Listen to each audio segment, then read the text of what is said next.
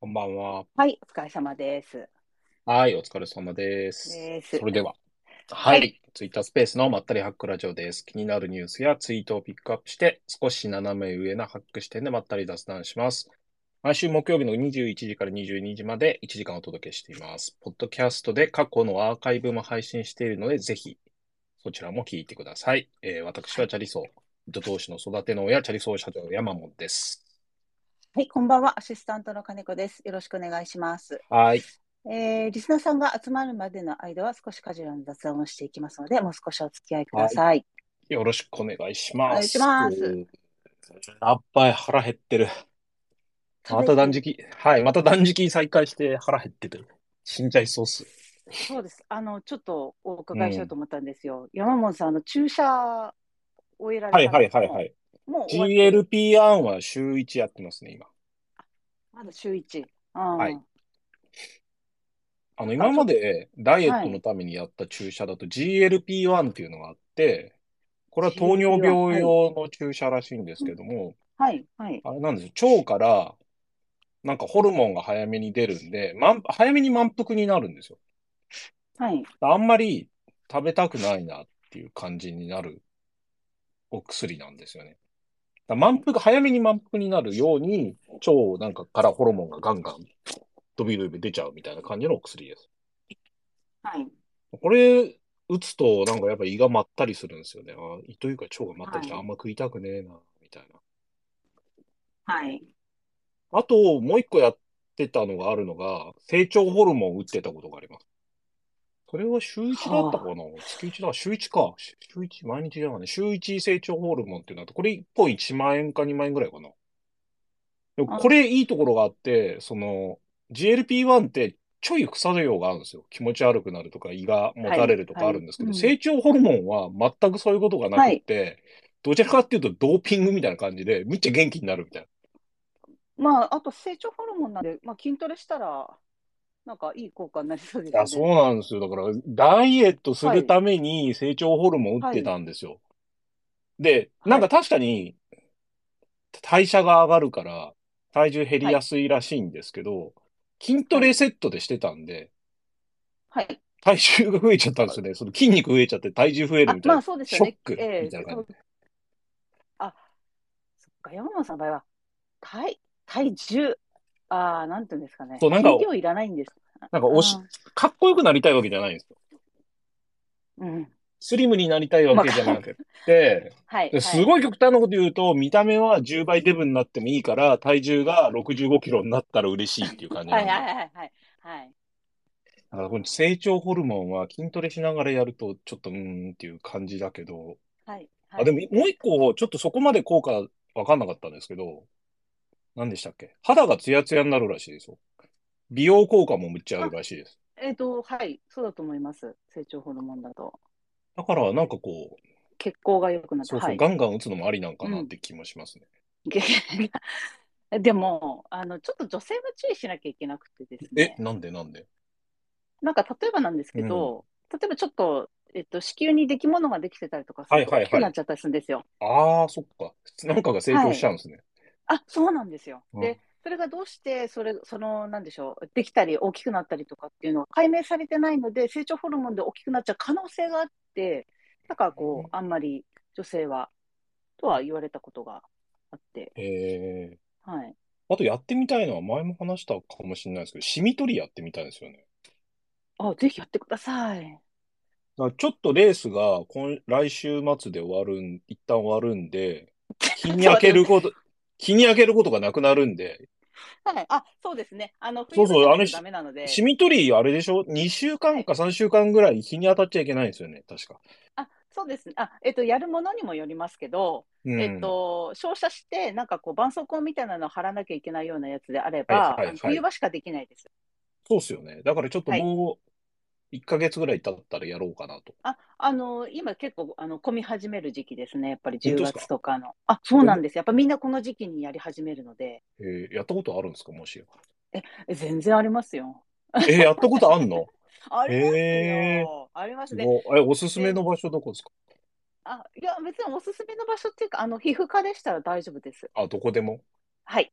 あの、ちゃんとこう、なんか、うんななんでしょう、エステとかよりも皮膚科がおすすめします。やっぱ置いてあるマシンが違うので。はい。いや、これそもそもできちゃったのが、あれなんですよね。子供が小さい頃に、子供が引っかいてくるんですよ。はい。ガリガリガリガリ、ほっぺとかはいをなんか。で、ひはい。で、そのひ、その時によく年に3回ぐらいサイパン2週間とか2週間ずつぐらい行ってて、あサイパンで子供にガリって何回か引っかかれて、で、その後、サイパンの太陽光に照らされてシミがどんどん増えていくみたいな。ーはい。うん。じゃサイパン行くとシミが増えるって感じです。まあ、傷というか、うん含めて、シミと、あ、シミ、シミ取りはでも全然おすすめはいしますったらですけど。ちょっとやってみて、バージョンアップしていきます。はいまあ、それも脂肪吸引したいですけどね、やっぱり。脂肪吸引でもなんか、か、半身不随になる可能性があるって聞いて、ちょっとそれいや、そうそうそう、そうなんですよね。あ、そうなんですか、やっぱ。いやいや、わかんないですよ。なんかすげえデブな人はいいらしいっすよ。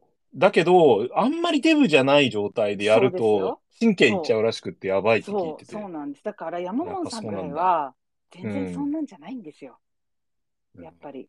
じゃあ、あの、冷やすやつがいいですかね。結構詳しくて冷やすやついいですかね。あの、こ脂肪を、すごいなんかこう、ま、ま、違う、0度になると水が凍っちゃうじゃないですか。4度ぐらいまで下げると脂肪細胞が死ぬらしくって、本当かどうかわかんないですけど。えそれもちょっとやってみたいな、あ、じゃあお。腹に冷たいやつ当てるんですか？そうそう、挟んでなんかキュイーンってやる。えーそうです。なんか、凍傷になっちゃったりしないですかね？なんか。病院でやる分にはいいんじゃない？どうなんだうん。あの、エステとかは一切信じてないんで、病院でやりたいです。はい、はい、はい。そうですね。ぜひその方がいいと思います。あー、はいちょっとシミ取り、ちょっと行ったらまた聞かせてください。行ってバージョンしていきますんで。はい。それでは。はい。集まってきた感じなので始めます。ツイッタースペースのまったりハックラジオです。気になるニュースやツイートをピックアップして、少し斜めなハック視点でまったり雑談しています。毎週木曜日21時から22時までの1時間の予定です。えーはいポッドキャストで過去のアーカイブも配信してます。よろしくお願いします。多分来週はすみません。お休みです。なぜかというと、はい金曜日の朝一から御殿場までレースで行かなきゃいけないので、すみません。木曜日夜はお休みです。ははいい。。で私はチャリソー、糸年の育ての親、チャリソー社長山本です。はい。こんばんは。アシスタントの金子です。よろしくお願いします。はい、よろしくお願いします。はい、えーでは一つ目のネタは IT ボサツモローさんに喧嘩突です。はいエンジニア転職の YouTuber、IT ボサツモローさんが語るエンジニアの組織やキャリアに対し、エンジニア出身の社長、山門さんが物申します。えーはいそれでは一つ目のネタを読み上げます。えー趣味で、えーラストでコンパイラーを作ったら、えー IT ボサツモローさんに怒られた。えー山本さんツイートです、えー趣味で作ったビジュアルベーシックもどきのコンパイラーですが、なぜラストを技術選定したのですか？ラストの触り心地を確かめたかっただけです。技術選定なんて知らんがな。IT 菩薩さん、答えを知りたいです。えーこのツイートに対して、菩薩様からありがたいお言葉をいただきました。えーご質問をいただいたケースですと、なぜラストに興味を持ったのかといったストーリーを具体的に語ることができた方が、面接での印象はより良いと思います。ストーリーが語る語れないなら、あえて話をしないという選択肢もありますね。ありが。マジ？ちょっとマジにいいと思って、ちょっとえ自分が。面接官で、うー。ん、なんだろう、最近の趣味何ですか？みたいな話かなんかから話が来て、いや、趣味で最近コンパイラー作ったんですよって、ラストで作ったんです、みたいな。はい。えー、ラストですか？って言われて、いやー、なんかちょっとラスト触ってみたかったんで、って言って、それで別にアイスブレイクでいいんじゃない？え、そんなとこでなぜラストに興味持ったとか聞くの？と思って、え、なん、なんだろうと、ちょっとこう、なんだろうって思ったんですよ。なんかめんどくせえなと思って、な、なんだろうと思ったのが、すごい。いなんかこう、上からだなと思って、面接官のスタンスが。はい。僕も昔はむっちゃ上からで、結構、なんか、圧迫面接されたとか、マイナビさんになんかこう、垂れ込まれたことが15年前とかあったんですけど、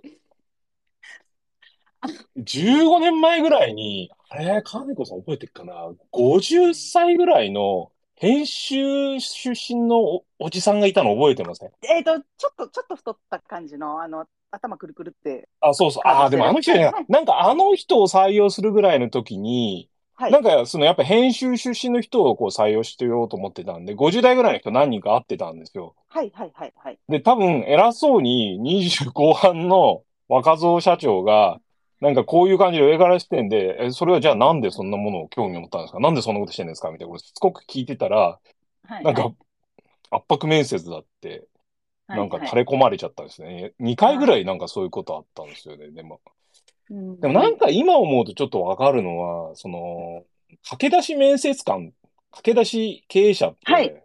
はい。なんか人を優秀か優秀じゃないか、なんか見抜こうとするっていうか、まあ、うんなんだろう気持ちはわかるんですけど、うん。例え、ば、起業して何年かでちょっとうまくいってるもそうだし、会社の中ですごくこう、評価されてて、お前はすごい頑張ってるから面接官だ、みたいなこう選ばれた状況の時って自分にむっちゃ自信があるじゃないですか。はい、俺できる人、周りの奴らできない人みたいなこうなってて、やっぱできる人を見見抜いてはい、採用したいみたいな気持ちになっちゃうから、どうしてもなんか人を、こいつ能力あんのかできるやつなのか見抜いてやろうみたいな気持ちになっちゃうと思ってて、はい。それが結果、なんかこういう、うーん、なんでそれに興味持ったんですか？なんでですか？みたいな、こうしつこく根掘りはい葉掘り聞いていく感じになるのかなと思ってて。はい、はい。考えてみたら、だって会社でどの技術を選定するかなんて別に現場が選ぶことじゃなくてトップダウンで CTO が選ぶことだから、そのこといちいちなんでですか？って聞いて何のスキルを判定してんだろうと思ってめんどくせえなって。だなんとなく最近、その、モロさんに限らずですけども、他の経営者さんとかでもツイートしてるときに、あなんかちょっとこう言いたいことはわかるけど、めんどくせえなって思う時があって、これうん面接とかの話なんですけど、そんなに優秀な人、優秀な人って言って優秀な人見抜くとかって言うけどみんな、うんそんなのわかんないし、単なる自分の偏見じゃないかっていうのも思うし、そんなところに努力するよりは、なんていうんだろう、普通の人がきちんと成果出せるような会社の中の仕事の段取りとかを組んだ方が、努力としては良かったなと思って、やっぱ昔って僕なんかこう誰か退職した後にみんな集めて経営会議とか、もしくはその採用担当を集めて会議すると、またそのうちの会社にマッチしない人、能力がない人を取ってしまったけど、どうやったらちゃんとマッチして能力ある人を取れるかみたいなことに日々議論を重ねてたんだけど、今思うとそんなことしないで普通の人が普通にやったら仕事がちゃんとうまくいくような業務フローを整備してたらあよかったなって本当思うんですーよ。うんっていうので、これ見ると、なんかこう、やっぱり仕事が、か、ちょっと言い方悪いですけど、すごい頑張ってて評価され始めて、仕事ができるって周りに思われ始めてる人って、こういうちょっと生きった感じになっちゃうんだなって思ってて、もうちょっとこう、で、まあ生きるって大事なんですけどね、その生きってるから頑張れるっていうのもあるから、うん。うん、なんかちょっと一周回って枯れちゃってんなと思ってて。うん、自分が、それはそれでいいのかなっていう悩みがありますね、うん。これ。はい。なるほど。はい。えー、次二つ目いきます。はい。えーエンジニア側が面接で会社に技術選定を聞くべきか。えーエンジニアは面接において、なぜ企業がその技術選定をしたのかについて、具体的な根拠をできるだけ聞いた方が良いです。えーはい CTO やシニアのエンジニアが自分の趣味でまずい技術選定をすると、かなりの高い確率でプロダクトが伸び悩むことになります。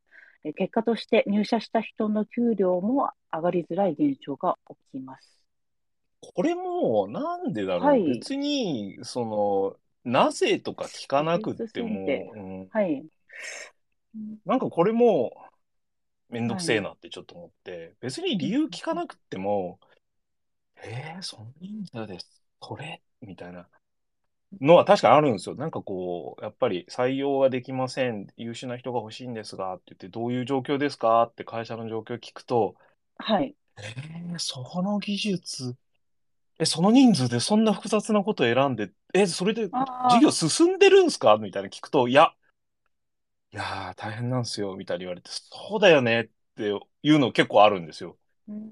でもなんかそれもいちいちなんでその技術選定したんですか？具体的な根拠を聞くみたいな。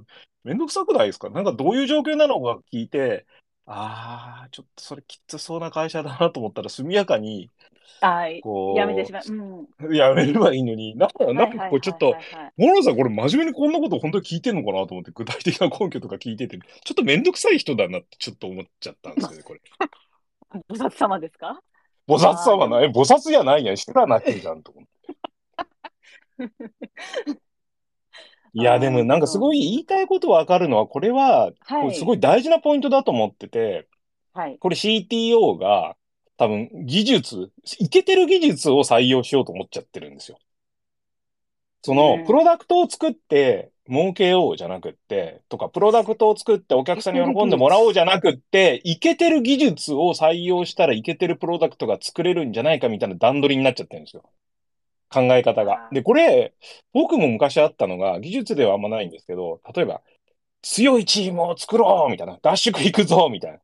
うんみんなで合宿行って強い結束力のあるチームを作ろうとしたら多分事業も伸びるみたいな、ちょっと宗教会みたいな感じの、はいいや、そうじゃなくって事業を伸ばしたいんだったら、どういう戦略を立てればいいのかとか、今会社が、えっと、メインとしてるお客さんがどういう人で、そういうお客さんが本来何に困ってるのかとかをちゃんとお客さんの現場に行って確認して、じゃあ、ここを戦略的にやろうとか、マーケティングもこうやろうとか、なんかそういう事業できちんとお客さんにどうやったらお客さんの、お客さんが本当は望んでるのは何なのかとか、どうやったらお客さんに、こう、広告なのか営業なのか、どうやったらもっとアプローチできるのかとか、そういう具体的な地道なことに取り組めばいいのに、すげえいいチームを作ろう。じゃあさ、合宿行こうみたいなこと。じゃあ合宿も年一じゃなくて、四半期に一回やろうみたいなことうんやってたんで、だからこの結局、いけてる技術を選定しようとする CTO と、すごい強いチームを作ろうみたいなことを言い出す CEO とかと、まあ同じ病気だなと思いましたね、これ。うんやばいなと思って。いや、技術って大事ですよ。その、うんやっぱり強い技術力がないと、うんはい。うんいいもの作れないのは事実ですけど、でも、はいその、はいはい。いい技術力って何かっていうと、いいプロダクトを作ってる会社が技術力がある会社であって、技術力があるからいいプロダクトを作ってるわけじゃないっていうか、そこをひっくり返っちゃあかんなと。うんうんうん、モロさんのツイート見て思いましたね。これでも僕はこの技術に関してはあんまりこう、いけてる技術に飛びつくよりは、まあ手段として、はいプロダクトが作れる方を重要視するんですけど、やっぱり組織という点ではどうしても、いけてる組織を作ろうみたいなところにまあ気持ちが流れちゃうなくはないんではいはい僕のはい癖でした。やっぱそうじゃないなと。やっぱいいものを作る。お客さんが欲しいと思ういいものを作ることと、どうやったらお客さんにもっともっと広告とか営業でリーチできるかに集中しないとあかんなと、うん続く。モロさんのを見て反省しました。思いますね。はい。はい。三つ目いきます。えー、3年目までは公式ドキュメントを読みなさいに大反論。えー開発経験3年目までのエンジニアは公式ドキュメント、チュートリアルなどの一時情報にあたる習慣を身につけた方が良いです。あれなんですよ。多分、モロさん言いたはいいのは、よくなんかググって聞いたみたいな質問サイトに書いてあることを鵜呑みにしてコピペするエンジニアがいるので、まあ僕らベテラン系のエンジニアが公式ドキュメント言え、みたいな、読めみたいなこと言ってるから、まあこういうツイートをエアプでしてると思うんですよ。ご本人はエンジニアじゃないけどエアプでやられてると思うんですけど、これちょっとすごい大反論なのは、チュートリアルは見ねえだろうと。チュートリアルって、チュートリアルだから、駆け出しさんの初期しか見ないから、まあ公式ドキュメントが大事なんですけど、3年目までじゃなくて何年経とうが、何十年経とうが公式ドキュメント見ますから、何言うてんのって話がまず。、3年目までは見、公式ドキュメント？なんであ ?3 年目以降は見なくてもいいなんてない。なるほど、なるほど、そっちだったんねやろうって思ったのがもう一つと、逆に3年は目以上、もっとベテランだと公式ドキュメントじゃなくて見るのは、はい。ソースコードっていうか分解して中見てきますね。うん。3年経ったら見なくていいじゃなくて、3年以上経つとさらにもっと下まで見てきますね。その公式に用意されてるドキュメントじゃなくて、実際に公式が提供してくれてるミドルウェアっていうソフトウェアとかはもうソースコードを見て、もう自分で分解して中身を分解して見ていって解析するみたいな。もう一時情報どころかゼロ時情報まで行くんで。これはもうもう全く考え方が逆ですよ。駆け出しだから公式ドキュメント見るじゃな見るじゃなくて、ベテランであればあるほど公式ドキュメント見るし、もっともっと深掘りして見ていくんで。なるほど。はいこれはちょっとモローさんのエうんエアプエンジニア感が出ちゃってるんで。で、ちょっと、モノさん、これ消した方がいいよっていう感じです。はい。もう、さん消してください。消した方がいいよ、はいモノさんって。はい。言っといてください、モえー、ノさん。はい。よわかりました。4つ目いきます。えー求人サイトのスカウトって壊れてない？えーエンジニア向けのスカウトがただの DM 化している状況が進んでいますが、外資系の大手企業のエンジニアへ年収400万でどうですかと声をかけるのは勉強が足りません。うちには年収以上の価値があると言っている企業がいたら、具体的にどのような要素なのか、定量的な説明をお願いすると良いです。うん。いや、これ、求人サイトのスカウトって、多分ですけども、機械的に大量に送ってるんですよね、みんな。もちろんですよ。ね、僕の友達がやってたのは、はい。なんかこう、し会員登録をした人がいたら、それをシステムでボットで検知して、それを見つけたら、えっと、キャスターさんみたいなオンライン秘書サービスに通知を飛ばして、はい。違うな、自分に通知が飛んでくるのかな自分にボットで通知が社長の電話に飛んできて、その条件にエンジニア、IT のエンジニアで、例えば年齢とか性別とかはい。を、こう、条件に引っかかった人が新規会員登録したら、すぐ自分の携帯電話に通知が飛ぶようになってて、社長がすぐ電話を折り返すみたいなことやってるって言ってたんで、へーこれあれですよ、出会いアプリ、マッチングアプリと全く同じ状態ですね。なんか友達がマッチングアプリのコンサルタントみたいなことやってて、はい。ノウハウ集みたいなノートを見せてもらったんですけど、まあ、ぶっちゃけ、もう、はい。ちゃんと条件を見てマッチングして、この人だからと思ってスカウトするみたいなことをやってないんですよ。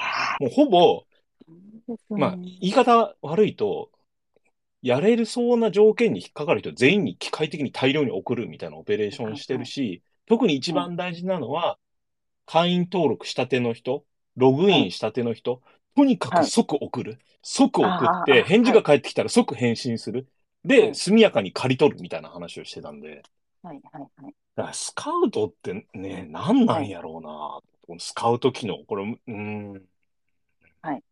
どの会社の求人サイトもスカウト機能ついてるけど、はいス。カウト機能つけようかつけまいか結構悩んでるんですよね、自社サービスに今後。なんかこう、不毛じゃないですか？これどうなんですかね、これ。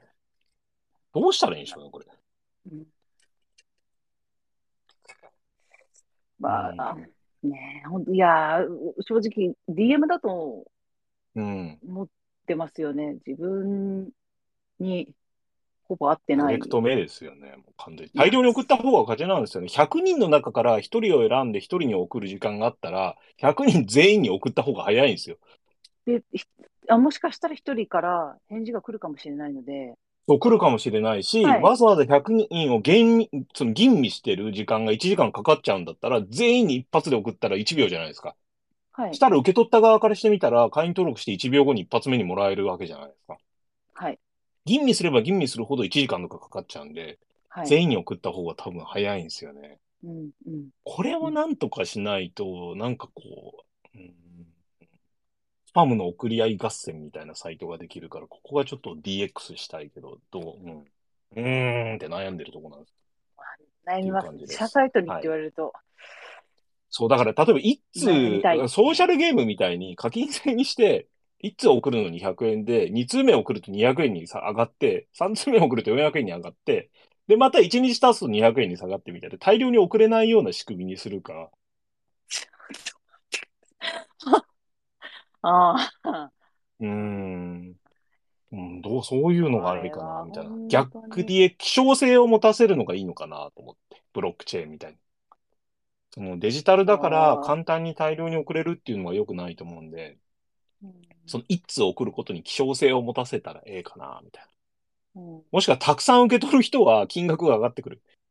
その会社側も一通送るごとに倍になるみたいなのもあるんだけど、たくさんもらってる人たちはどんどんどんどんその受信料が上がっていくみたいな。うん。この人は 受け、取る側も、うんそう、受け取る側も、この人もすでに今日は4件受け取るんで、1件送るのに次は800円ですみたいな。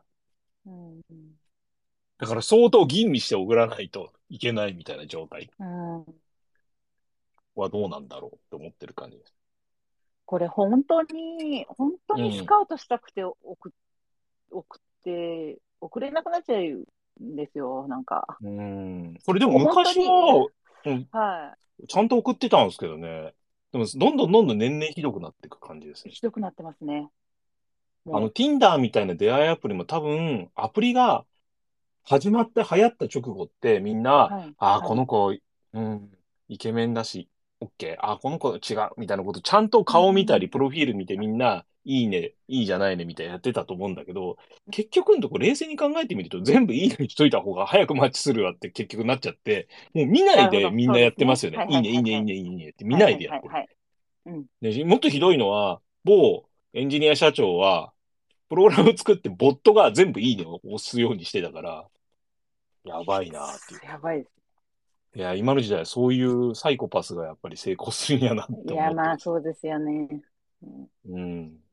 はい。はい。えー、それでは次の、おーネタに行きますね。次は、あの、金子の、あ、社長、社長、質問していいですかのコーナーになります。はい。えーネットには諸説ありますが、経営者の本音を聞いてみるコーナーとなっています。えー、ヤモモンさんなら言ってくれるだろう、ぶっちゃけ話を聞き出したいと思います。えー今週はですね、えー社長、あの、経営者は採用担当にどんな能力を求めてますか？教えてください。はい。これ逆にどんな能力必要だっていうふうに。はい。これはもうやっぱり見た目、笑顔、元気、コミュニケーション力ですマジによくありがちな回答っすね。よ。笑顔とか元気か。元例気えば、笑顔とか元気で言うと、あの、とコミュニケーション能力でちょっと聞きたいんですけど、我らが知ってる、あの、某白い熊の人、はいあの人どうですか？あの人じゃん。笑顔でも元気でもコミュニケーション力、コミュニケーションの能力あるかな？うん。面接で言うと。コミュニケーション力はあると思います。あの、ある？はい、あの、割とこう自分から話しかけて、うん。積極的に話してくれるので、ああ、そっかそっか。喋りはむっちゃ下手くそだけどってことか。そうそうそうなんですよ。あの、懐っこく話してくれるところがあって、うんそれで、特にこう、上も下も関係なく、そういう、なんていうんですかね、こう、あの、かけなくてですね、誰とでも同じはいはいテンションで話せるっていうところでは、すごはいはいく、はい。こう、羨ましいなと思っうん。た方ですね。なるほどね。うん。僕はもう能力、能力いらないタイプ、能力どうでもいいかなって。もう能力を見極めようっていう気はほとんどないですね。えっと、それ採用担当。採用の、あ、採用担当にか。あ、そうなんですそっかそっか採用するときにじゃないあ、ごめんなさい。質問間違えちゃった。うん。あじゃあ、うちの会社では採用担当この人がいいかなみたいなと、経営者ってはいはい。何を見てんのかなみたいな感じの。何を見て？なんかそういう決まりがあるのかなみたいな。採用担、僕はそもそもですけど、はい人事とか採用担当不要論派なんですよ。うんで、まあ、正確に言うと必要だと思うんですけど、うん面接したりとか、その、選考したりとか、うん口説いたりとか、そういうことはするな。いらないと思ってて。あくまでも、スカウト担当、まあ、ソーシングって言うんですけども、はい候補者を、まあ、求人サイトであったりとか、いろんなイベントに行って、あ、面白そうな人がいるなって思ったら、それを事業部の責任者にバトンタッチする。こんな人がいたんでどうですか、とバトンタッチする。もしくは社内でリフェラルで紹介があった時に、何々部署の何々さんから紹介あったんですけど、CTO あ会ってくださいみたいな、こう、うんうん発掘するとこだけうんかなと思ってるんですよね、最低限。うんそれ以上いらないわと思ってて。うんだって見極められるわけないし、うんなんて言うんだろう。笑顔、元気、コミュニケーション力で売りに行ってる人が面接もどきのようなことを始めちゃう。もしくは書類選考でもそうだけど、選ぼうとしちゃうと、間違った人を選んじゃうんだよ。なんかどんなにその後の選考を頑張っても、最初に例えば100人候補者がいたとするじゃないですか。その100人の中から、最も向いてない50人を一次選考で通しかねないんで、変な採用担当をアサインしちゃうと。僕、採用担当はとにかく、そういう意味で言うと、うん例えば、うちの会社とか、うちの社長とかの魅力を語れて、この社長にあ、あ、この人がそんなに語ってくれてる、その社長さんとか CTO さんとか事業部長さんとか、その事業の話とか、あ、すごく面白そうでいい会社だから、じゃあ一度会ってみたいわ、CTO さんに。うん。あ、全然今はちょっと、まあ面接って言っても100%入社するつもりではないけど、うん。じゃあ、うんまあ本来のカジュアル面なんですね。その、ああ、興味あるから、もし話を聞いてみて、よかったら面接に行きたいし、ぐらいの温度感のカジュアル面談したいわみたいな気持ちにさせる力だと思うんですよね。あいい。うん。いいですね。まあ、だそういう意味で言うと、笑顔とか元気っていうのは、まあ基礎スキルとしては重、まあでも、いらないかもしれない。そ、それよりは、その人が何かを語ったときに、あ、うんじゃあ、いらないか行っもしれないてみようか。なって。うんまあ、笑顔や元気がそこまでないけど、話してる内容が、あ、なるほど、それだったらちょっと会ってみようかなって思える人だったらありなのかなと思ってて。確かに、そうかもしれないですね。うん、だから、その、僕は多分そういう自分のポジション、その採用のポジションっていうのは、その、候補者を探してきて、はい、はい。どんどんどんどんと、その現場の責任者にトスアップしていく仕事なんで、じゃあ何しますか？何しよう、明日からじゃあ何しますかっていうのをイメージできるかどうかかなっていう気は。ああ、いいですね。それですよ。うん。はい。それだ、それだ。うん。そうかな。でもこれ確かに、でも見抜くの難しい力ですね、すごく。うん。何してもらうんだろう自分の推しを語ってもらうっていうのは確かにあるけど、でもそれって、例えばその人がスパイファミリーが好きだとして、スパイファミリーについては語れるけど、うちの会社のことについてか同じように語ってくれるかどうかわかんないから、ちょっとそこ難しいなって思って。うーん。そういう意味で言うと、う自分の、うちの会社に惚れてくれてないとダメかもしれないですよね、まず。もうそれは100%そうですね。うーん。うちの会社についてどう思ってますかって聞くかな。いや、うちの会社に対してもうファンになっててすっげえ語れるような人を取った方がいいかなって、うんまずは1点目は思いましたね。そうですね。う。うんん、うん、うん。あと、今、まあ、現職があるとか、前の会社があるんだったら、前の会社のことを語ってもらうしかないですね。うんああ、その会社いいねって思ったら多分いいんでしょうし、うんうーんと思ったらないのかなっていう感じがしました。なるほど。はい。だから、能力を見抜くよりは、まあ、実際に模擬でやってもらうかな。うん。うんうんはい。はい。ありがとうございます。また皆さん、はいあの、来週お楽しみにしてください。はい。はい。次のコーナーです。えー次は悪のネットニュース解説コーナーです。えー変わったやばい視点が多いヤンウンさんにネットニュースについてここだけの見方を語ってもらいます。はい。はい一つ目です。割り勘うぜえです。友達とドライブ、ガソリン代どうしてる、えー割り勘派、全額負担派で賛否。これヤフーニュースですね。えー友人とドライブするときのガソリン代どうしてる？という質問では、割り勘は52.2%、全額ドライバー負担は43.5%、友人側の全額負担は4.3%という結果が出た。全額ドライバー負担と回答した人の中には、ガソリン代の代わりに食事代を出してもらう、ETC 代、駐車場代などを負担してもらったといった意見があり、同乗者が食事や駐車場代など違う部分で補填しているようです。はい、はい。このニュースの取り上げた理由は、はい。これ、なんでそんないちいち割り勘にすんだろうと思って。いいじゃん、別に乗ってる、ドライバー、まあ自分ぜ、基本的に人の車あんま乗らなくて自分が運転することしかないですけど、はいはい自分が全部出しゃいいじゃんと思うんですよね。うん、なんかいちいち人に出してもらうのめんどくさくないですか？いやーもう、私はもう自分の車なんで、うん。自分が出すのが当然だと思ってたんですけど、はい。で、まあ結局自分の車じゃないですか。だから、うんうん。あの、本当は、まあ女の子同士でちょっと出かけたりするんだったら、はい。結構女性同士っていうのは、電車で行ったりとか、まあ、バス乗り継いでとかっていうまあ、うんまあ普通というか多いですよね。でもまあ私が、まあ、ちょっとめんどくさいかったりとか、車で行きたいなと思ったら、ちょ車出すからちょっと車で行っていいみたいなパターンが多かったんで、当然なんかこう、当たり前なんです。結局自分で行きたくて、まあ、の乗りたくてうん。出してるわけですから、まあだから、あ考えたこともなかったんですけど、なんか、こんな、なんでしょう、気遣わしちゃってるんですね、同乗者に。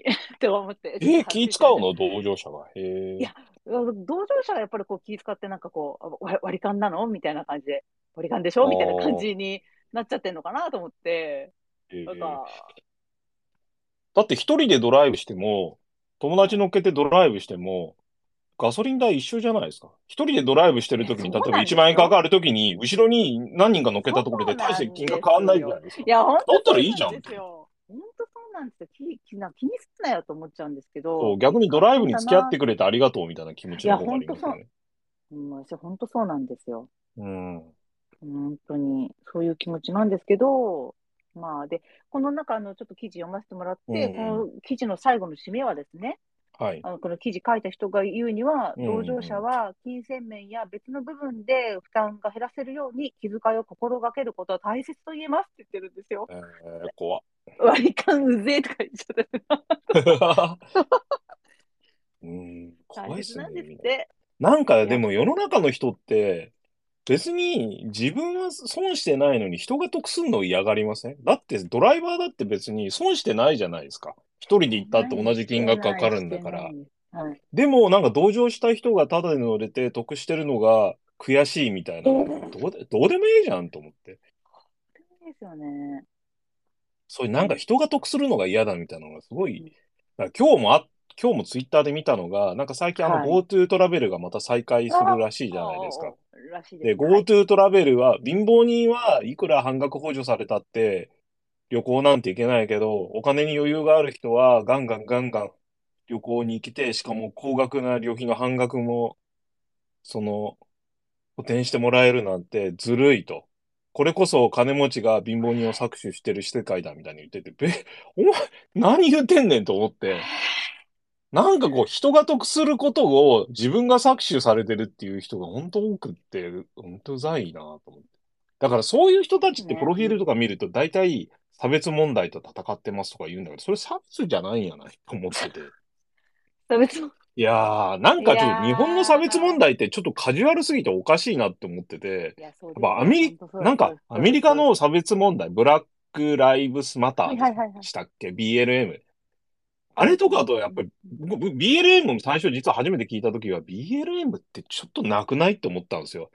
なんか黒人の人だけが大事だってどういうことなの？って別にそれオオールでいいじゃんと思ったんですよ、最初。うんでも、アメリカにいる、なんか日本人の弁護士の人が、クオーラっていう質問サイトで答えてたのが、はい。アメリカの黒人の差別っていうのは、なんかこう、日本で言っているような差別とは全然違くて、もう人として見られてなくて、はい奴隷として、そうなんですよね。もう命を人として扱われない。簡単に、その、ご主人様に殺されたりとか、はい。レイプされたりとか、うん当然されてたし、うん。っていうのがあって、今でも全然その名残があって、南部だと、その、まあ、警察官に射殺されるとか、そうですよね。まあ、はい。うん4、50年前までは、その、う一緒にバスも乗れない。はい。で、一緒にバス乗ろうとしたりすると、そういう運動の首謀者が、なんか、吊るし首になって殺されたりとかしてたっていう。うん。だから、BLM なんだって話は、確かに、うん。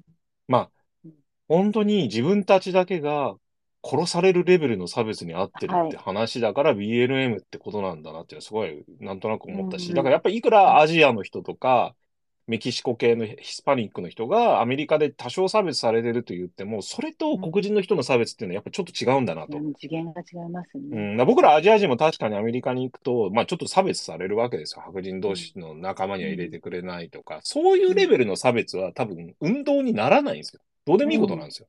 はい。黒人の差別ってのは本当に人権が損なわれる差別だから、BLM っていうのがあるんだなっていうのをなんかちょっとこの前勉強して思ったのが、そう考えると日本人の差別ってカジュアルすぎないかと思って、言葉遣いがうん。そんな旅行に行けないとか、なんかその、こう、半額負担だとお金持ちの方が得するみたいなのを差別っていうの、本当なんか、うんちょっと一線超えてんなって思って。うんうん、もやもやしましたね。そうなると日本人の中の本当の差別って何なんだろうってちょっと思いましたね。ううんんないのかもしれない。おかしいな。ないって言うとまたちょっと怒られちゃうかもしれない。あの、何でしたっけ、ハンセン病みたいな人？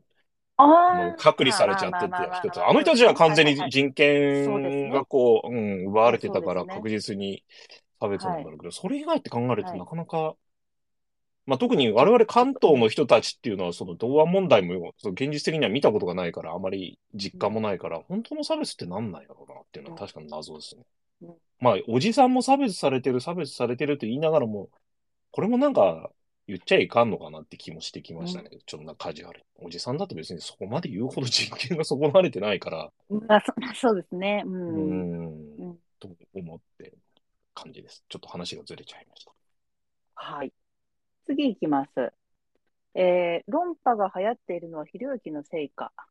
2021年朝日新聞デジタルの歴史修正主義を先導した論破文化、感情に訴える言葉の危険性から、相手を言いまかした言い方が正しいと思わせる論破という言葉が今ネット上に溢れています。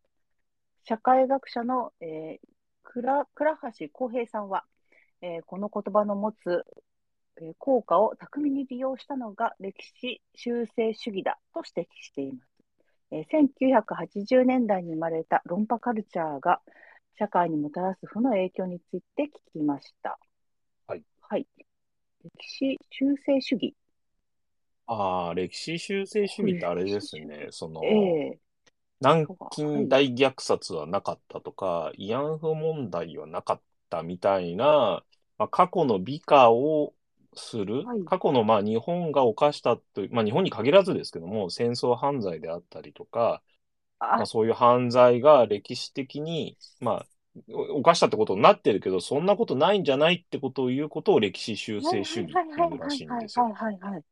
僕はちょっとこれ怒られそうですけど、歴史修正主義っていう人たち、まあそのはい南京大虐殺はなかったみたいなことを主張する人たちもちょっとどうかなって思うんですけど、僕はそれを歴史修正主義だ、きり、絶対正義だ自分たちはって言ってる人もちょっとこう疑問があるんですよ。なんでかっていうと、科学、ちょっと歴史じゃなくて科学の話です。科学って何が大事かっていうと、反証可能性って言って、どんなことも絶対に正しいっていうことはなくって、必はい。ず実験したりとか、データで検証をして、それで、それでも間違ってなかったってことを検証できたら初めて正しいんじゃないかと思うんですよ。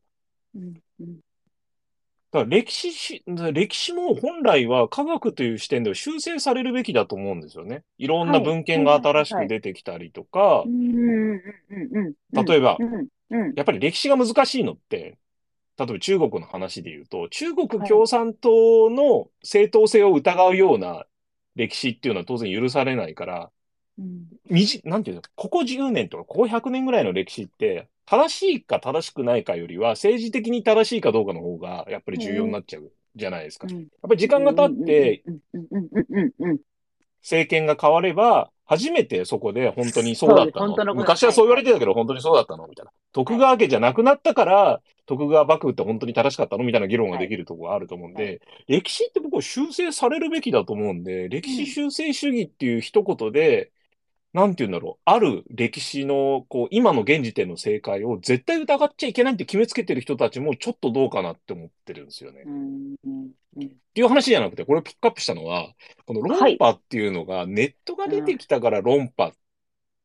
もしくは、やっぱネットってこの20年で考えると、2チャンネルを作ったひろゆき、さらにはここ最近テレビのワイドショーとかで、いろいろ論破芸やってるひろゆきが、まあネットをこうやって、こう論破っていうが文化が、こう、うん広がったんじゃないかって言ってるけど、僕なんか全然全く真逆の考え方で、うんやっぱ人間は、こうやって人を殴ったり、蹴ったりするのが好きなんじゃないのかと、人を戦うのが。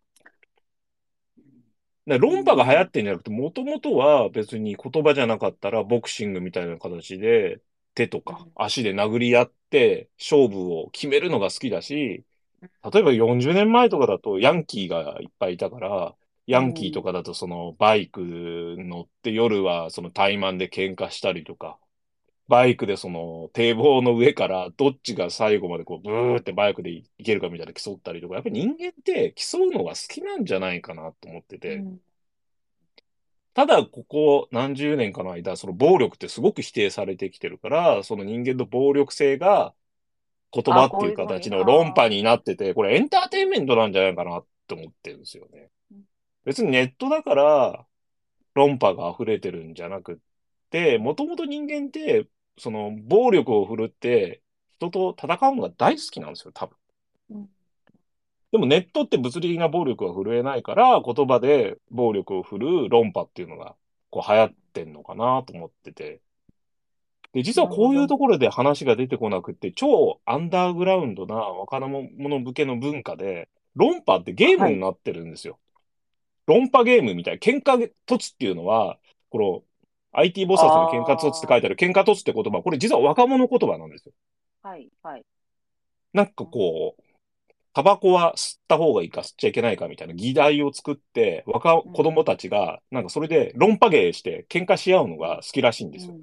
うん。で、それで戦った結果、勝ち負けをつけていって、なんかランクをつけていってうん、トリプル S とか、ダブル S とか、A クラスとか、なんか、ネット界の論破王とか、喧嘩王、喧嘩突王みたいな界隈があって、そういうのをみんなで喧嘩し合って、誰が一番、そう、論破芸が得意なのかみたいなのを競ってる界隈があるんですけど、うん、これ多分デジタルルボクシングみたいなものだと思ってて。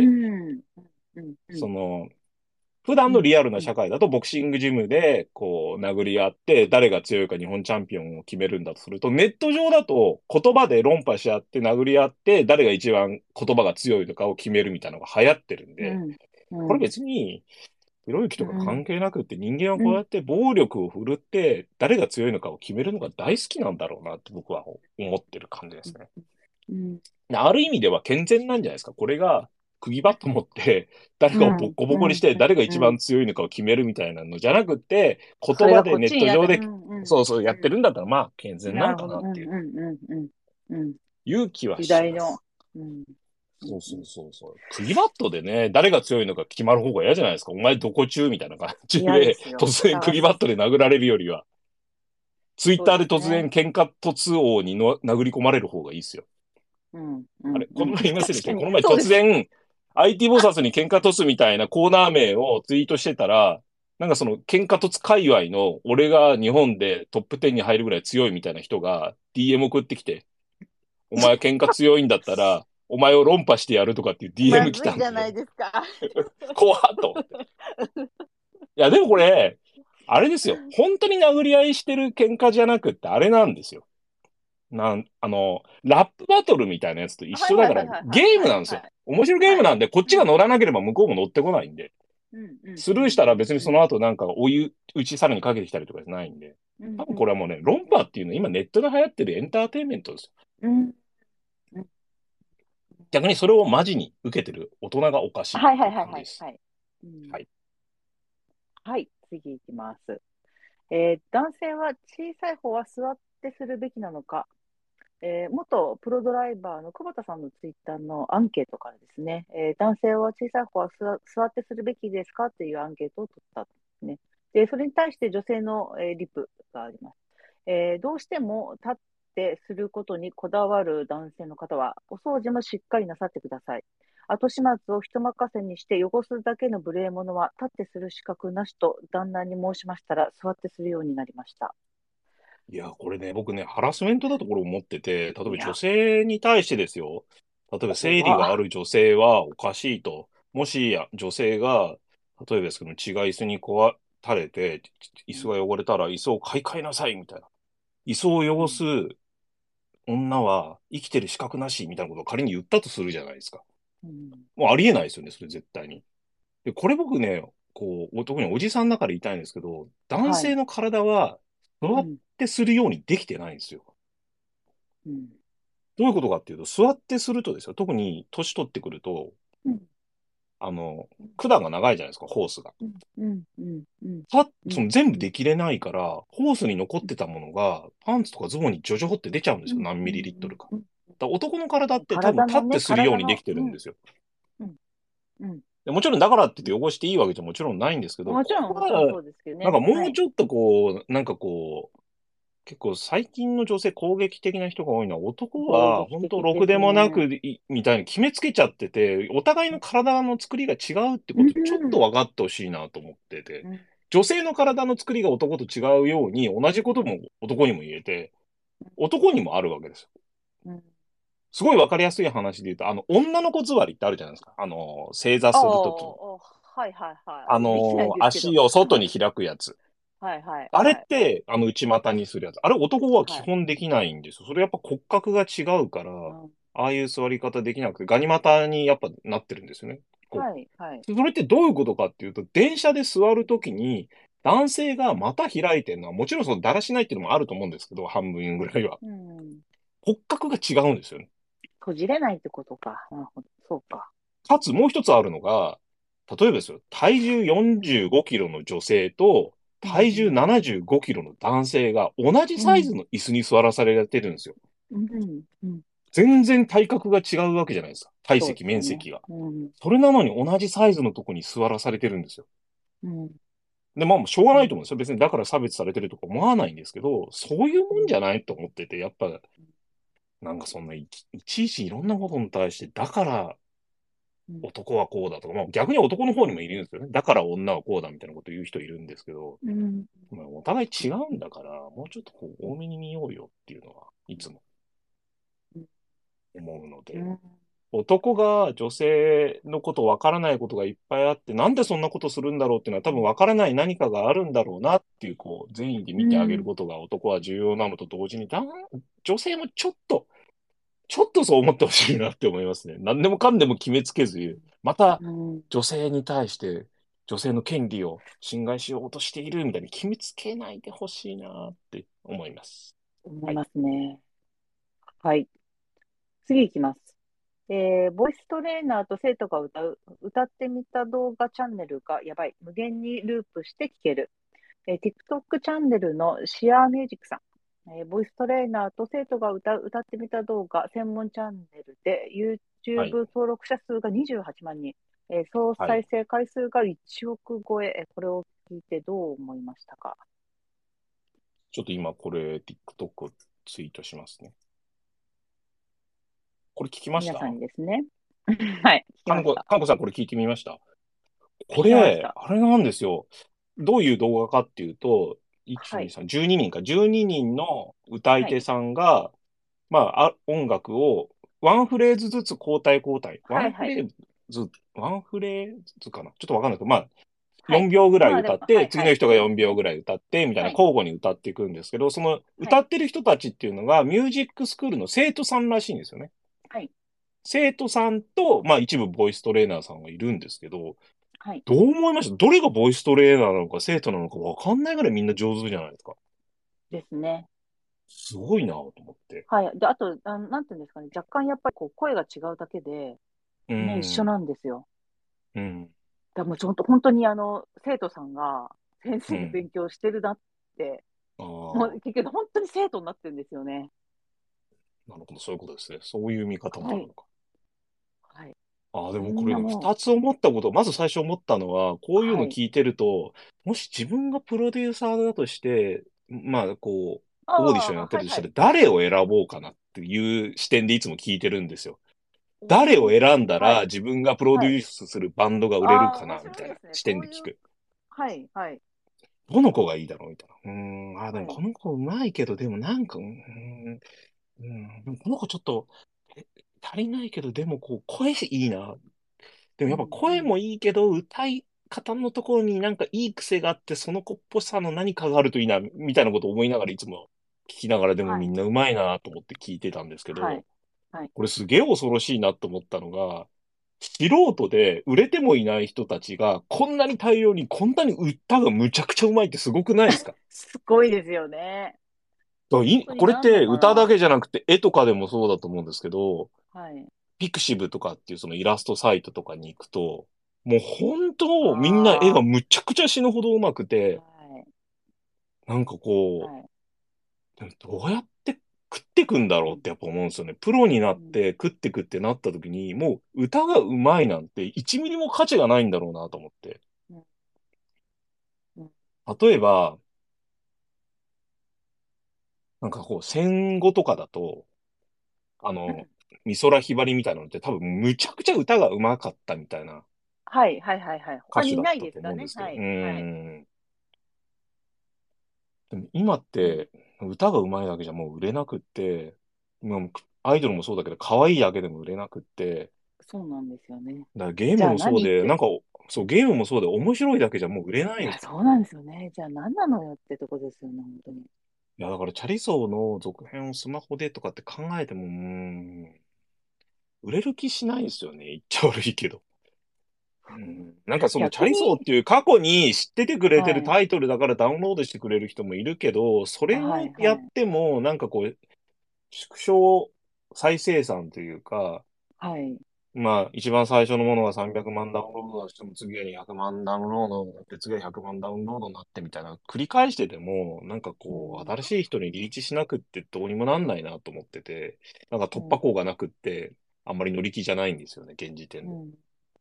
いや、もうカジュアルゲーム山ほど死ぬほどいっぱいあるんで、やっぱガラケーの頃は、チャリソーぐらいの面白さのカジュアルゲームっていうのはそうそうなかったから、それが無料でできてっていうことにすごくこう、みんなガーって食いついたけど、今、多少の面白いカジュアルゲーム作ったってもう誰もダウンロードしないですからね。っていうのが、やっぱなんか今の時代って、広告をむちゃくちゃそのうまく効率よく回すようなオペレーション力がむちゃくちゃすごいか、コンテンツだったら単純に可愛いとか、歌がうまいじゃなくて、なんかもうストーリーきちんと作り込まれてて、すごく独自の世界観みたいなものを作り込までない限りは売れないだって思って、これ見て、みんなのスキルが上がるっていいことだけど地獄だなって正うん直思いました。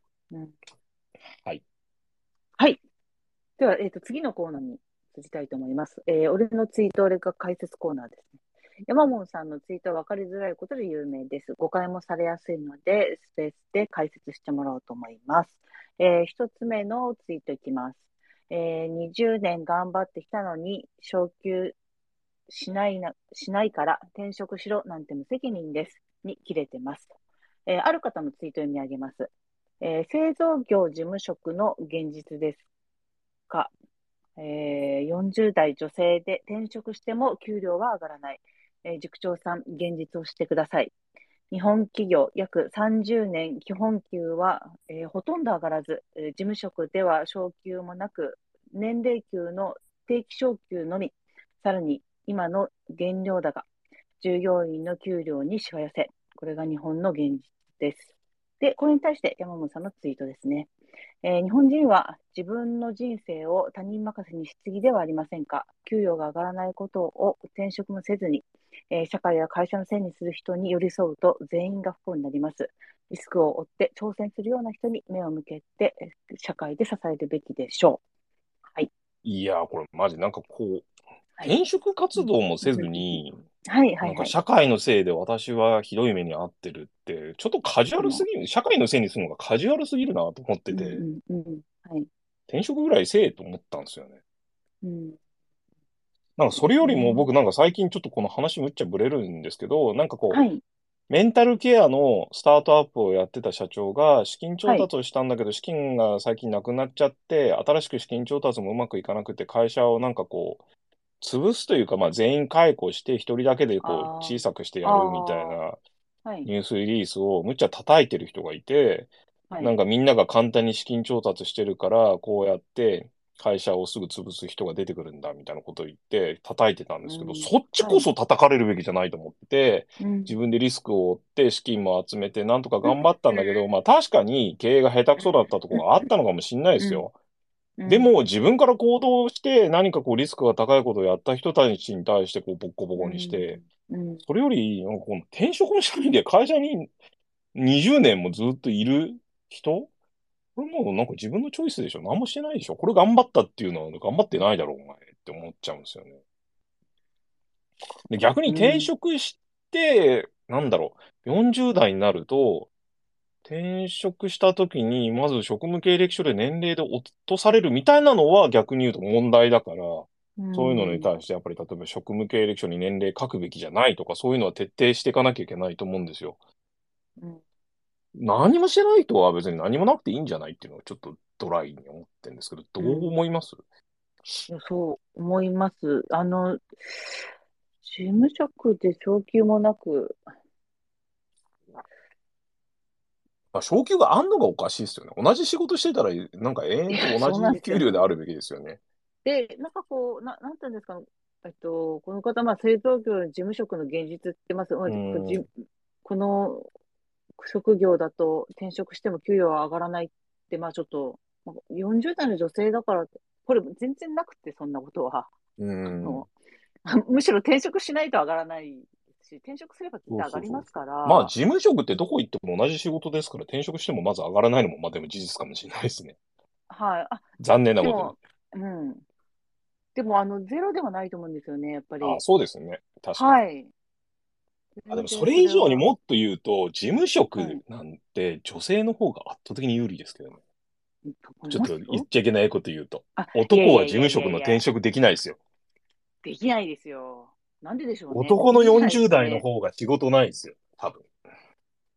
と思うんですよね。うん、どっちがとか言ってもしょうがないですけど、この人どちらかっていうと、事務職っていう比較的ストレスも少なくって、うんなんて言うんでしょうね。きちんと真面目にやれば仕事ができたっていうことになるような仕事では、んよまあ、40代女性って比較的職が多い仕事で、なんて言うんだろう。い事務職が楽って意味ではなくて、なんかこう、比較的楽な業界なんじゃないのかなと思うんですよね。ちょっと思っちゃいますよね。なんか、うん。うん。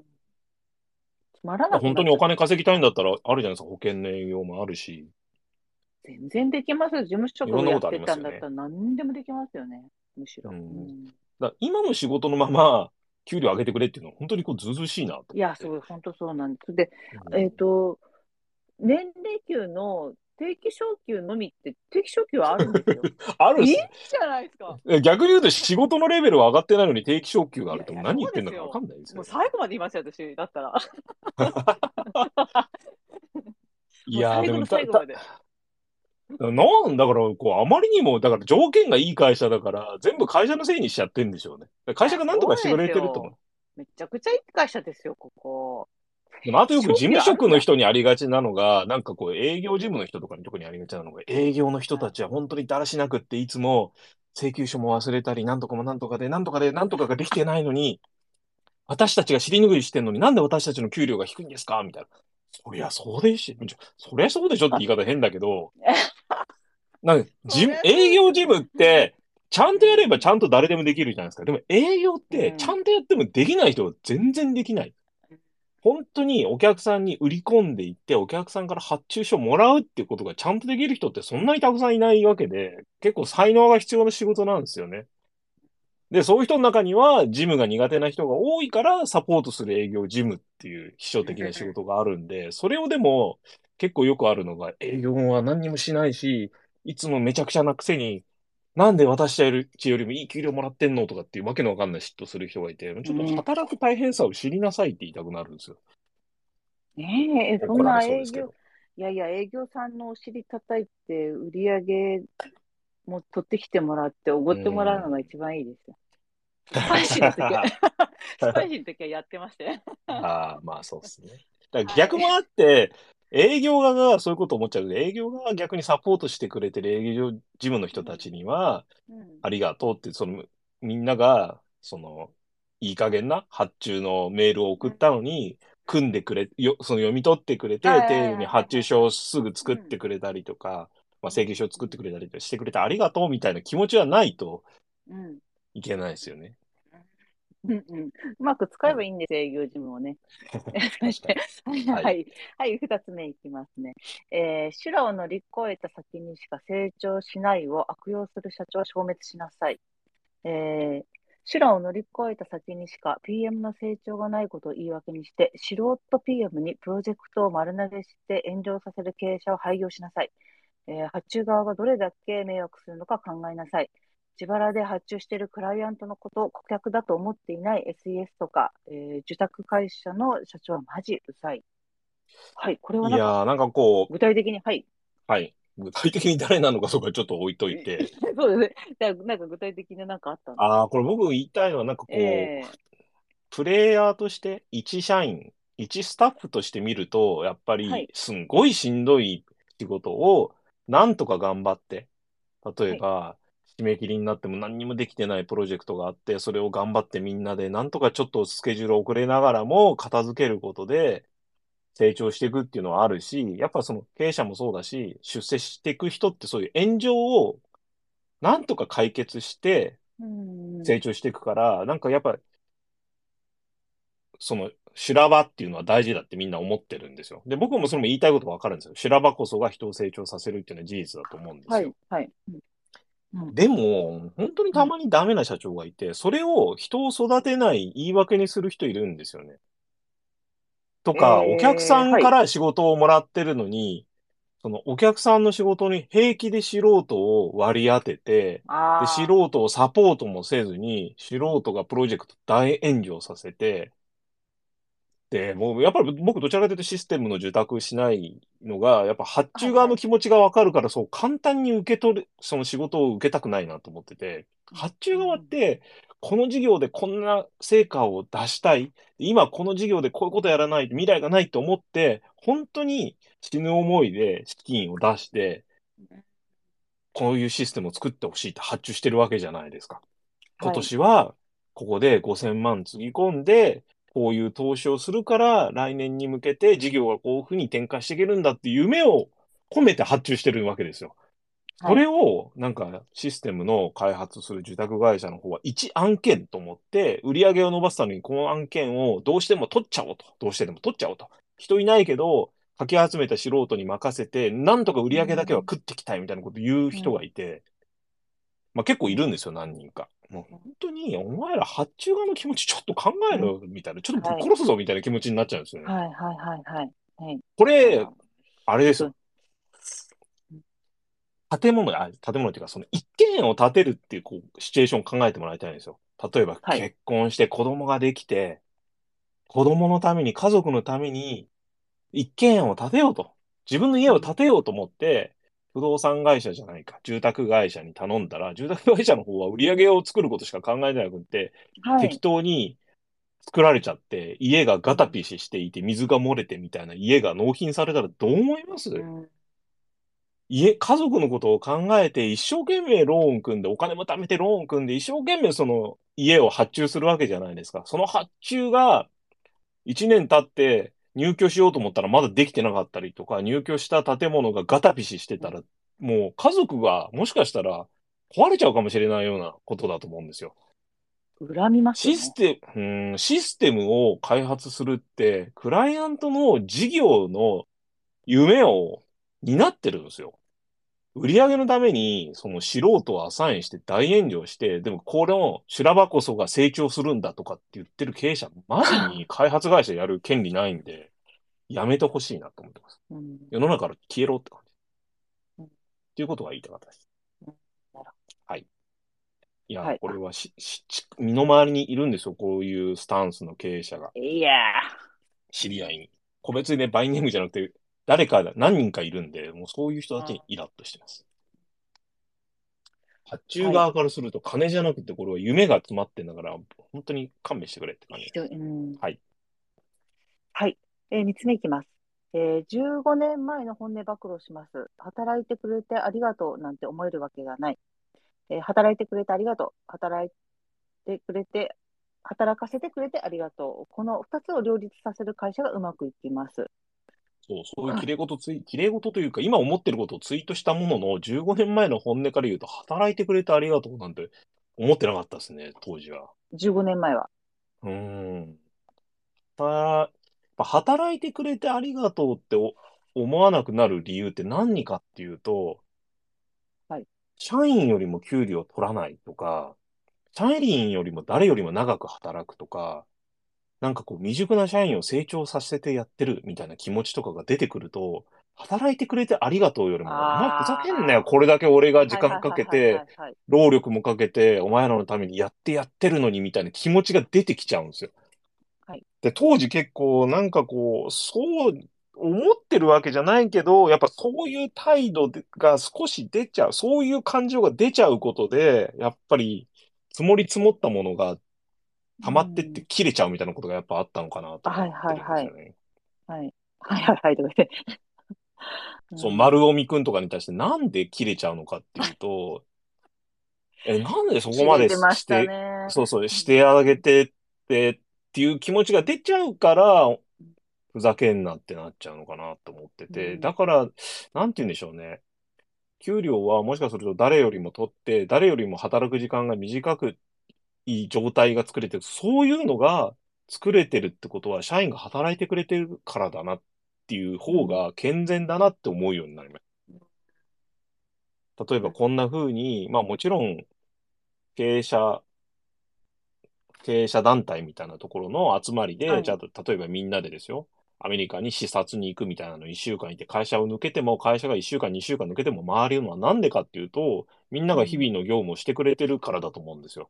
15年前だと、例えば雑誌の締め切りがあると、社長ちょっと表紙のデザインだけしてくださいみたいに呼ばれちゃったりするのを続けてると、そんなことできなかったんで、やっぱりその月のうち、丸1ヶ月間会社にいなくても、会社が回るような状態を作ると、本当に頑張ってくれてる社員に感謝の気持ちしかないんで、働いてくれてありがとうになるし、そうなると、働いてくれてありがとうだとすると、その働いてくれてる人たちが続けられるような環境、もうちょっときちんと作ろうと思うと、はいはい働いてる側も働かせてくれてありがとうってそうです気持ちになね。るし、うん、なんかこう、そのサイクルを作らないと、社長が病むし、社長が病むと、その社長の闇で社員が壊れていくし、はい。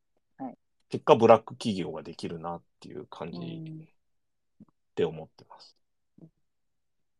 だから僕が最近思うのは、うん育ててやってるみたいな気持ちは、社長が闇落ちする原因なんですよね。こんなに教えてやってるそうそう。はいはいはい。はいこんなに教えてやってんのにお前、なんでわかんねえんだとか、はい。お前のためにこんなに時間使って教えたりとか話してやってんのに、お前やめんのか？みたいな、そういう気持ちが芽生えちゃうんでうん、あれ、ちょっと気持ちを少しドライな方に寄せて、うん。その、思い入れをあんまり強くしないように、うんあえてするよいい意味でね。はい。はい、いい意味でね、うんはい、うんしてます。はい。えー最後ですね。えーえーカートに乗りなさい。ぶつけられても逆に謝りなさい。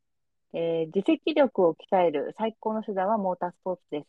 前の車がスピンして巻き込まれたり、後ろからノーブレーキで突っ込まれたりして、レースが終わっても、廃車になっても、大怪我しても死んでも、えー結論はそこにいた自分が悪いです。そう。なんか、あれなんですよ。自責力はい。っていうとみ。んな、はい。そう自分が悪いって思うと鬱になるから、じ自責なんかしない方がいいとかっていう人いるんですけど、僕全はい然間違いだと思ってて、別にはい誰が悪いかなんかどうでもいいんですよ。っていうか、誰が悪いかどうでもいいかっていうと、スピンした人が悪いに決まってるし、後ろからもしノーブレーキで突っ込んできたら、当然レースだったら、レースの審判みたいな人がいるんで、審判の人が誰が悪いっていうのを決めるんですよ。この人が悪いから、この人は5秒ペナルティーとか、はい。この人はレース結果から除外とかあるんですよ。うん。でも大事なことは、まあ仮にですよ、審判の人が、うん、田中君が悪いってこう言ってくれたとしても、でも、うんぶぶつけられた僕のレースは終わってるわけですよ、そこでもうゴールできないから。だから、なんかこう、誰が悪いとか切れる人いるんですよ。レースが終わった後にぶつけてきた人に怒鳴り込む人とかいるんですよ、ね。てめえふざけんな、てめえのせいでみたいな怒鳴り込む人がいるんですけど、まあなんかプ、プロ同士でもたまになんか喧嘩したりとかありますよね。うなん。でも僕思うのは、でも怒鳴って、お前ぶっ殺すぞって仮に怒鳴ったとしても、別に自分のレースがもう一回やらせてもらえるわけでもなんでもないですよね。じゃあ、山中さんかわいそうなんでもう一回レースをゼロからやりましょうにはならなくって、ね悪い人には罰は下されるんだけど、はい結局はいはい自分は、のレースが終わったことには変わりないんですよ。うんうんで、これなんか僕もう一つあの、青信号で、青信号を渡る人って本当頭悪いなと思ってるんですよ。ちょっと無茶苦茶なこと言うと、どういうことかっていうと、青信号だからと言って、平気で、そのまま渡る人いません？なんかこう、あ、信号を信じて。ああ、ははははは。は青信号でもしでも隣から自転車とか車が突っ込んできて当たったらどうすんのって言うと、そういう人って、え、それって赤信号の人が悪いじゃんって言うんですよ。うんいや、確かに、もしですよ、赤信号の人が突っ込んできて自分が死んだとしたら、赤信号で突っ込んできた人は刑務所に行かされるかもしれないじゃないですか。悪いのはもちろん赤信号の方だと思うんですよ。赤信号無視した人だと思うんですよ。でも、自分がそれで死んだら自分のゲーム終わりますよね、そこで。はい、はい。だからなんでそうやって誰が悪いか、うん僕が正しいんだから、別に相手が悪いんだから、みたいなこと気にすんのかなと思って、誰が悪いとか、気にしないで、青信号だろうが死にたくないんだったら、やっぱり左と右チェックしないといけないし、うん。モータースポーツもそうな、モータースポーツって本当にそうでうん、もう、うんその日々日々起きるわけですよ。横からドンと当てられて壁にぶつかってうん。ぐしゃって車が潰れたりとか、レースで当てられてスピンしちゃったらもうビリになっちゃうんで、それでレース終わったりするんで、うんうん。もう常に周りの奴らがどんな奴らかわかんないけど、自分がレースで勝ちたいんだったら、こいつ、うその誰が悪いからこうだとか、ルールがこうだから自分にはこういう権利があるとか、全部抜きにして、今自分が何をしたら一番リスクが少なくって、何をしたら自分が一番プラスがあるのかっていうのは常に自分で考えていかなきゃいけないと。うん善悪みたいなものを全部捨てなきゃいけないんですね。善悪っていう考え方を捨てて、何が損か得かっていうのを常に考える方向に気持ちを切り替えなきゃいけないんですよ。うんうんで、これに切り替えられるようになってから、モータースポーツやり始めて、これをマインドが切り替えられるようになってから、ストレスがむちゃくちゃ減ったんですよね。だから誰が悪いとか誰がいいって気にしてるときってすげえストレス溜まるんですよあいつが悪いのに、みたいな。であいつが悪いんだから自分は変える必要はないと。あいつが変えるべきだ、みたいうんな。例えば部下に対してもそうで、あいつが報告すべきなのに報告しなかったのが悪いんだから、あいつが報告するべきでしょ、みたいな。あいつふざけんなよ、みたいな気持ちになっちゃうんですけど、でも、最近だと、でもあいつはそもそも報告しないやつなんだから、別に報告すべきかもしれないけど、報告しないやつだって分かってんだったら、こっちから聞きに行くしかないじゃんっていう。うんもうどっちが悪いとか、どっちが正しいとか、そういう考え方はもう一一切なくなりましたね。そうなると、やっぱストレスがすごく減るんですよ。だから、その正しい自責をするためにはみんなモータースポーツをして死ぬ危険を負ってると、はい。自責力がむっちゃ上がるんで、おすすめで。あはい、おすすめです。おすすめです。まあ、死ぬって大げさかもしれないけど、でも、レースって本当にまあ、車が潰れて、廃車になるのはよくあるんですよ、全然。はい。クラッシュして車が潰れて100万全損みたいなのがあるんで、それでも誰も払ってくれないんですよ。ぶつけた人が払ってくれるわけじゃなくて、自分で新車買うためにお金払わなきゃいけないんで。うん。はい。うんうんモータースポーツをやると、すごく心が、経営力が上がると、仕事力が上がると思ってます。になりますと。はいで。すよ。だから例えば家で、仮に奥さんが掃除しないとか、旦那さんが掃除しない。もうだったら自分で拾って片付けてあげればいいんですよ。イライラしちゃダメですよね、本当に。もしくは。気にしないでそれスルーするかで、なんかもうね、周りに誰が悪い、うちの妻が悪い、うちの旦那が悪いとか見たらもう気にしないのがいいですね。好きなことやりなさいで、自分がやりたいことは自分で実現するんで、逆に奥さんも自分がやりたいことは自分で好きなようにやってくださいっていうのが一番いいと。ストレスがたまんないなと。ストレスなんですね。はい。はい。えー、山本さん、今日は以上になります。